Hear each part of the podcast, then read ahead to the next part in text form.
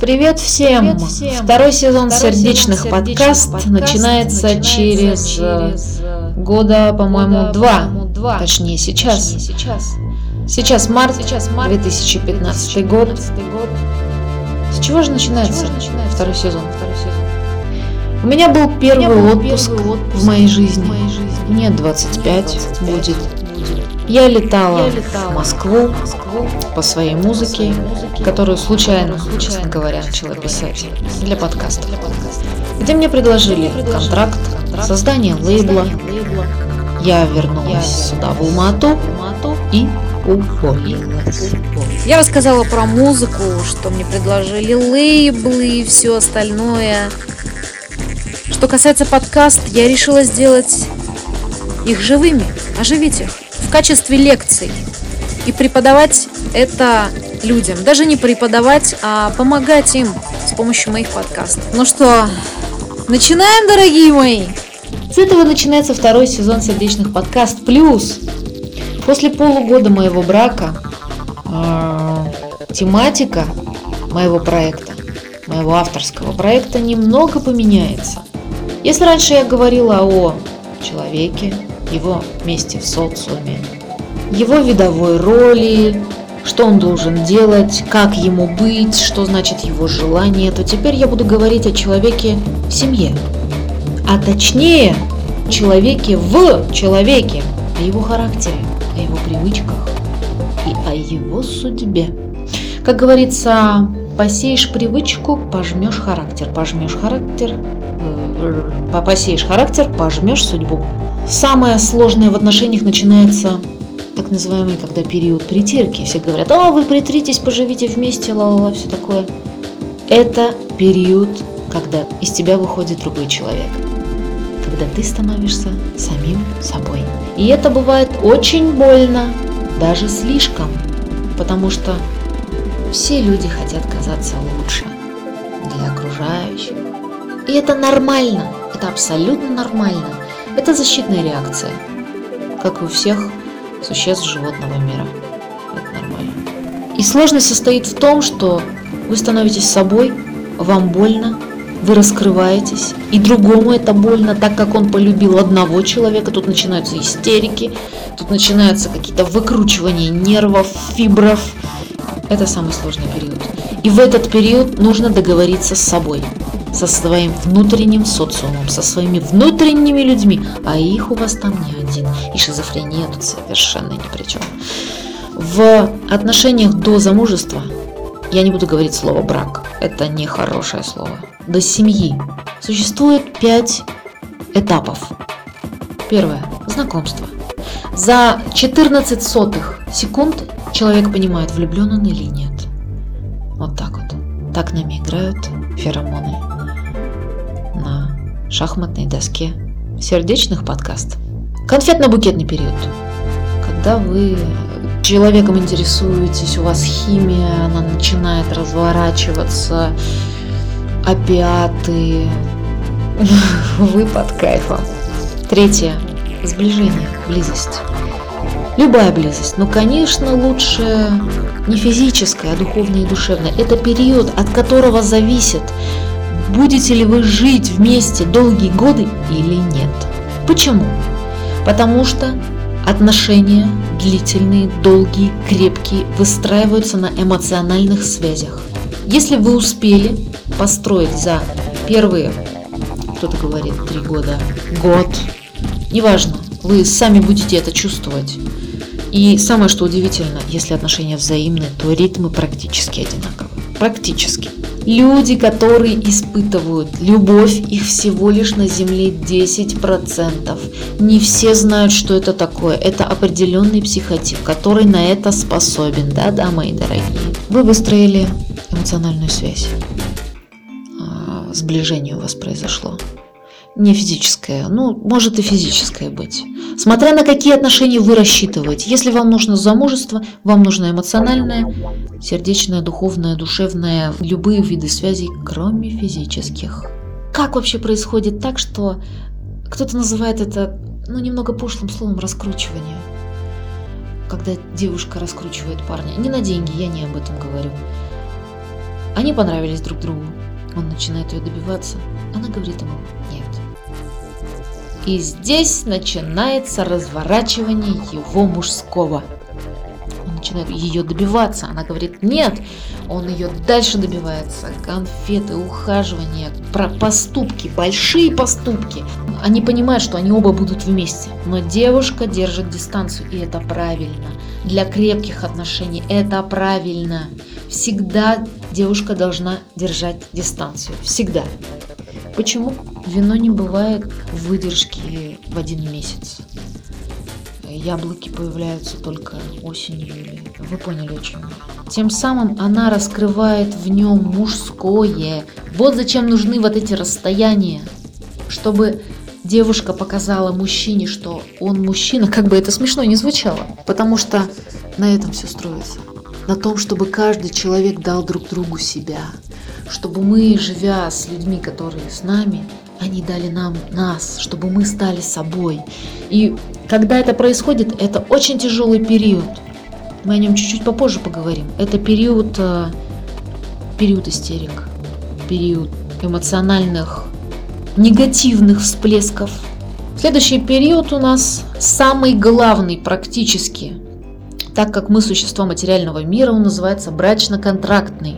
Когда вы садитесь со своей пассией, с которой вы определились, что будете, и вы обсуждаете, что вы хотите, что вам нужно, к чему мы идем, зачем, почему, как будет устроено все, кто за что отвечает.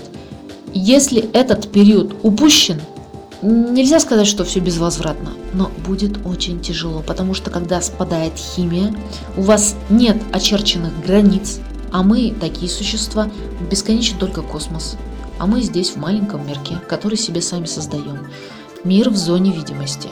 И когда вы чертите, говорите, что а там за бугром, куда мы пойдем, а вот туда, куда мы на Макао полетим, все, расширяются горизонты, расширяется сознание, ваши действия, вы. После этого идет уже, называют маркетологи, продавцы, завершение сделки, замужество.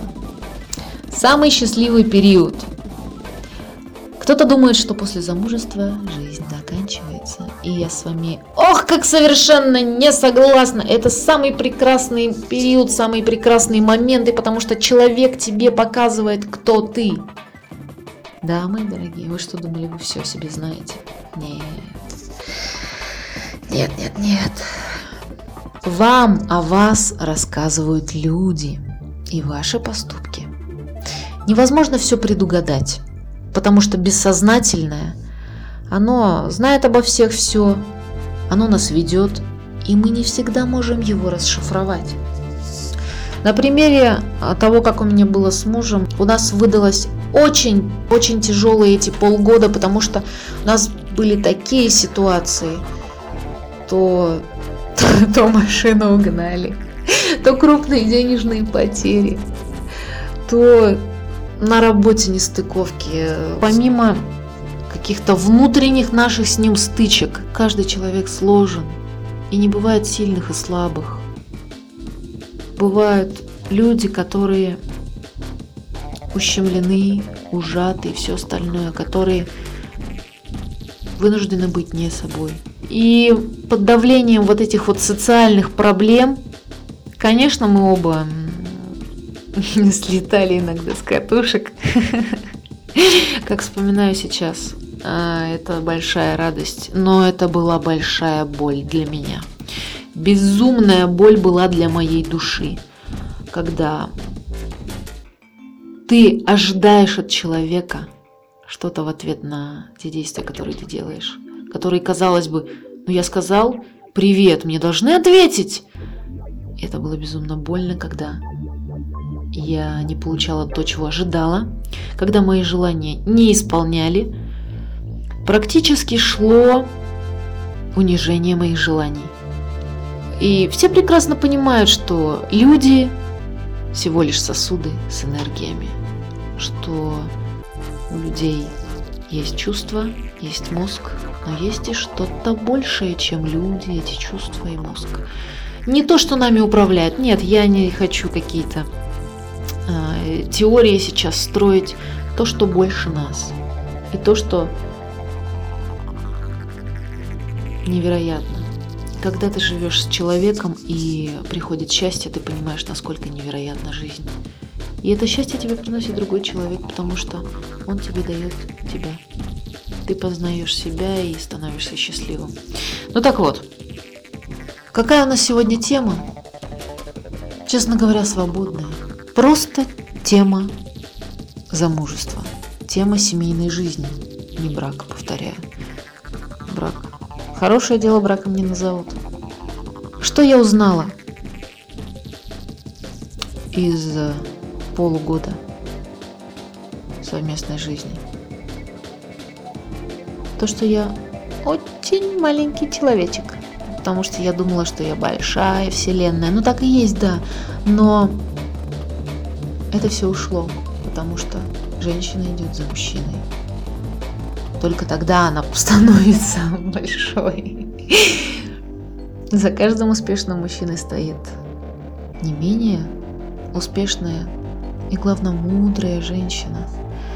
А мудрость, она, понимаете, в чем заключается? Не в делах, не в действиях. Она заключается в ощущениях.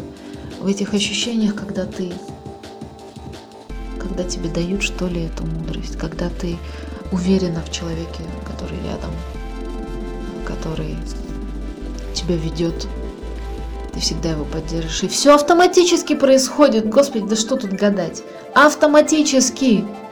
Как, э, ну если уж говорить совершенно научным языком, раскрытие там родовой генетической памяти и все такое. Но нельзя всего объяснить словами. Первые полгода это нормально, что вы давите своими желаниями. Это совершенно нормально. Не пытайтесь сказать себе, я все принимаю, нет, я свои желания убираю. Да, это нужно делать. Но если не настанет такое ощущение, что бдык, и ничего не нужно принимать, когда ты уже не хочешь больше говорить, я себя отстраню, я все принимаю, когда этого ощущения нет, это вы находитесь в процессе процессе принятия вот этого вот всего переживаний. Потом просто она, вот эта точка произойдет, когда вы не захотите больше ничего выяснять. Когда вы больше не захотите тянуть нервы, когда вы больше не захотите припираться, когда вы будете смотреть человеку в глаза, и все будет понятно. Вы скажете ему «да» на все. Конечно, может быть, внеся свои коррективы, это абсолютно нормально но начнется жизнь душа в душу. Вот как это называется. Потом начнется период, когда вы будете знать все только по одному вздоху. И это просто невероятно. Такое невероятное я испытывала, когда у меня родилась дочь. Это невероятное что-то происходящее помимо меня, когда я просыпалась за 15-10 минут до нее, чтобы подготовиться к кормлению. Ну, ночами я не да и вообще, в основном в первые три месяца я спала также с ней, пока был период восстановления. За эти полгода с нас с мужем произошло столько, сколько люди за 30 лет не проживают. Я очень счастлива этому. Мы выдержали натиск социума, какие-то проблемы. Как? А, я всегда говорила, Ничего, это пройдет. Дело не в том, что там Давид или Соломон это сказали, и я всегда была спокойна. Спокойна за то, что все будет хорошо, и за то, что нет ничего непреодолимого. Непреодолимое – это только что-то в характере, в человеке. Потому что человек там не пытается или не знает как. Да и то непреодолимого не бывает. Невозможное возможно. Чем я заканчиваю этот подкаст? Одной фразой. Радуга бывает только после дождя. Также и вам, дорогие мои, незатяжных дождей, но я желаю вам бурь, я желаю вам гроз, я желаю вам холодов, сильных, морозных, стуж просто. Зимы в отношениях.